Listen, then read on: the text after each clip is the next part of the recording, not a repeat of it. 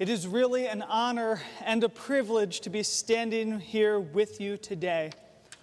Though circumstances have kept us physically distant, my heart reaches out to your heart, and we are connected on a deeper, more sacred level as we acknowledge our challenges and work through them together.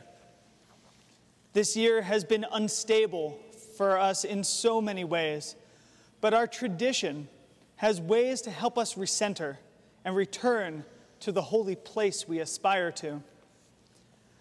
The symbols and imagery of the high holy days help us ascend to a higher spiritual plane than we normally tread during the year. The shofar stirs our soul, the honey brightens our senses, and the special melodies of our prayers elevate us to the threshold of an audience with Avinu Malkeinu, our most personal and powerful God. On Rosh Hashanah, the gates open. That image of the open gate represents access to the divine, to God's sacred dwelling amongst us and within us. The open gate presents opportunities for something greater, something better than in years past. There is certainly work to be done to get there, but the gate is open. We stand at the open gates of the new year full of hope and optimism. We enter the new year with visions of what tomorrow can look like, with dreams of what the world can be. But what happens to a dream deferred? Does it dry up like a raisin in the sun? Or fester like a sore and then run? Does it stink like rotten meat or crust and sugar over like a syrupy sweet? Maybe it just sags like a heavy load. Or does it explode? This summer, Langston Hughes's question was answered with a bang. This summer has been a tipping point for many, a time to say enough is enough, a time to shine new light on the many places where darkness persists in our nation. The awakened reckoning across this country could be traced back to the brutal murders of George Floyd, Breonna Taylor, and Ahmaud Arbery. But that is far from the end of the list. There is a house on my drive home from Temple, Israel. It's on Paul Gore Street in Jamaica Plain, and maybe you've driven by as well. Out front, there's a chalkboard framed with the words, Remember their names. And every day, every day that I drive by, there is a new name listed a murdered black man or woman. I'm not sure when this vigil started, but I am deeply disturbed by the knowledge that there is no shortage of names to add. Stephon Clark, Aura Rosser, Philando Castile, Atatiana Jefferson, Freddie Gray, Eric Garner, Tamir Rice, and countless other names of somebody's daughter or son or mother or father. The biblical Job pleads with his companions to witness his pain and suffering. Face me and be appalled, he says. Clap your hand over your mouth. Listen carefully to what I say. Let this be your comfort. Like many, I have tried my best to bear witness by using my ears and eyes more than my mouth. When George Floyd, gasping for air, calls out for his dead mother, he is crying out Avinu to his loving parent and caregiver, the source of support that should be there to make everything all right. Floyd's cry to Malkeinu, mercy from the sovereign, the upholder of the law, is horrifically denied. And his plea for Derek Chauvin to get off of his neck is ignored. Face this reality and be appalled. Let your outrage lead to action. Listen carefully and let this be your comfort. Listen and read and understand that this moment in history is not a flashbulb that materialized out of nowhere. These acts of violence we see today are modern day lynchings. This tree, which bears strange fruit, has deep, deep roots. Rapper Yasiin Bey rhymed, when did one straw break the camel's back? What's the secret? The million under, other straws underneath it. let us return to our gates.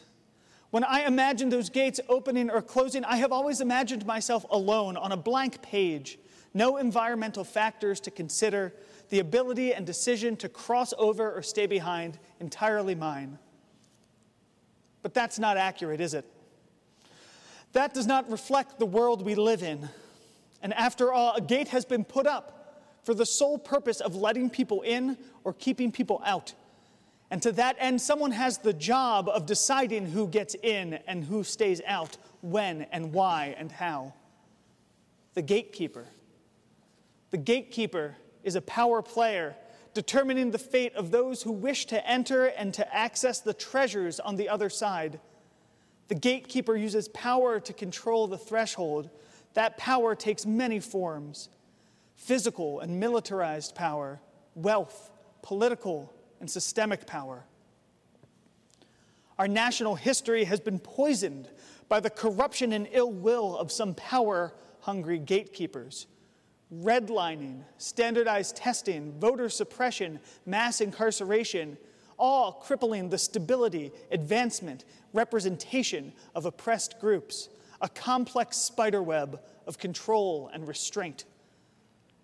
In each of our lives, we have all been at the mercy of a gatekeeper. In some ratio, we have felt the joy of admission and the sting of rejection, the sweetness of inclusion and the bitter taste of exclusion.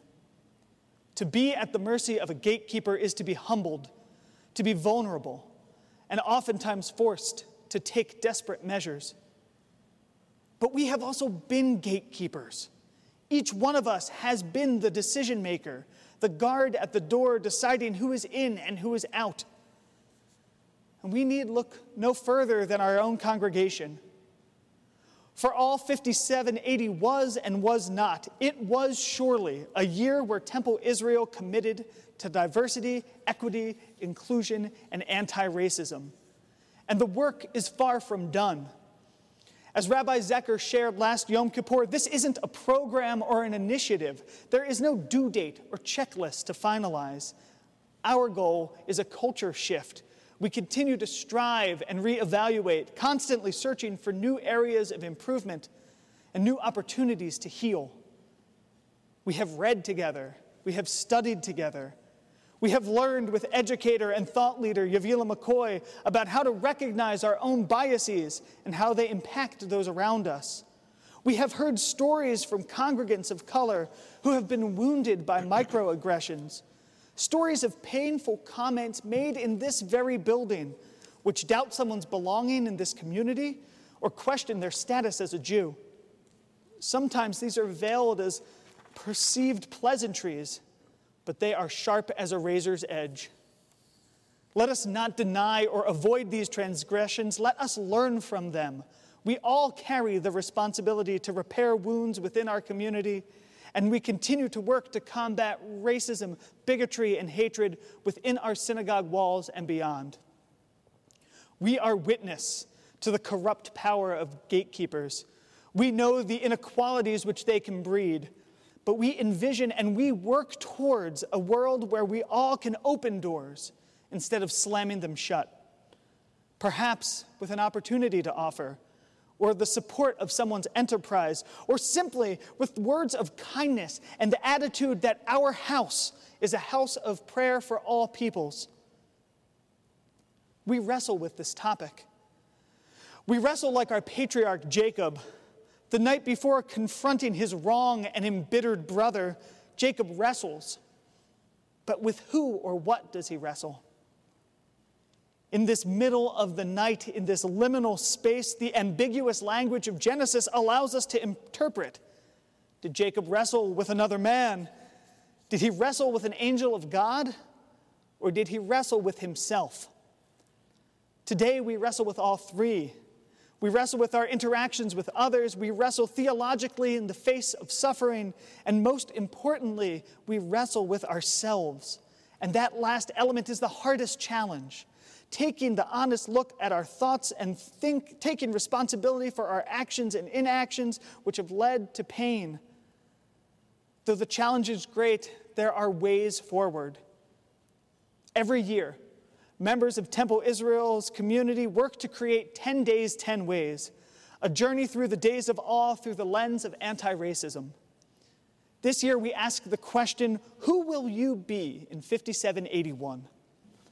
This year's 10 Days features powerfully honest and thought provoking personal stories from within our community, which highlight both pains and missteps and commitments to change tomorrow. Join us as we strive together towards an anti racist future. Find us on our website or on Facebook, and please join us tonight as members of our 10 Days team leads Havdalah as we use the theme of separation to put down outmoded thinking and to pick up new perspectives and a spark for action. As dawn breaks and darkness lifts, Jacob's wrestling match comes to an end. In acknowledgement of his struggle, Jacob's name is changed to Yisrael. We learn in Talmud that a name change, along with Unetaneh Tokef's well known trio of Teshuvah, Tefillah, and Tzedakah, is used to lessen the harsh decree of this season. The name change marked a declaration by a person that I am committed to a new identity moving forward. This is the time to consider how we can refer to ourselves and ask, What do you want to be called in 5781? Let us stop referring to ourselves by what we are not and reframe to the positive of what we are. Remember, it is our actions which define us. So leave behind not a racist and enter this year as anti racist. Leave behind innocent bystander and enter this year as an activist. Leave behind not the problem and enter this year as part of the solution. This year has been so very hard for all the reasons we all know and for the reasons which impact us on individual levels. But within the darkness, there are glimmers of hope. When Dr. King stood on the steps of the Lincoln Memorial, 12 years after Langston Hughes penned Harlem, he looked out on a landscape that was still full of dreams deferred. But he offered the world a new dream, a dream of promise, a dream of action, and a dream of hope and faith. With this faith, he prophesied, we will be able to hew out of the mountain of despair a stone of hope. We still witness dreams deferred. We must wrestle with that reality daily. We acknowledge our roles in the narrative, whatever they may be, and we press forward together. In Ruth Bader Ginsburg, the world has lost a true tzaddik, a champion of equality, a woman of valor who never, ever backed down from a fight. We must fill this hole in our hearts and this hole in our democracy with a revitalized commitment to justice. We will not back down, we will rise up. To end, we return to our clarion call of Rosh Hashanah, the shofar. We hear the shofar blast and we are moved to shake off our slumber. This shofar call, Zichronot, deals with remembering. We remember names, we remember stories, we remember who we have been, and we hold these memories in our hearts to remind us of our sacred purpose. The wail of the shofar stirs within us discomfort and angst. May it inspire us to action. The call of the shofar offers opportunity and hope. Let us not lose faith in our ability to change the world. In 5781, we will open some gates and we will tear others down. We will tell a new story and we will dream a new dream.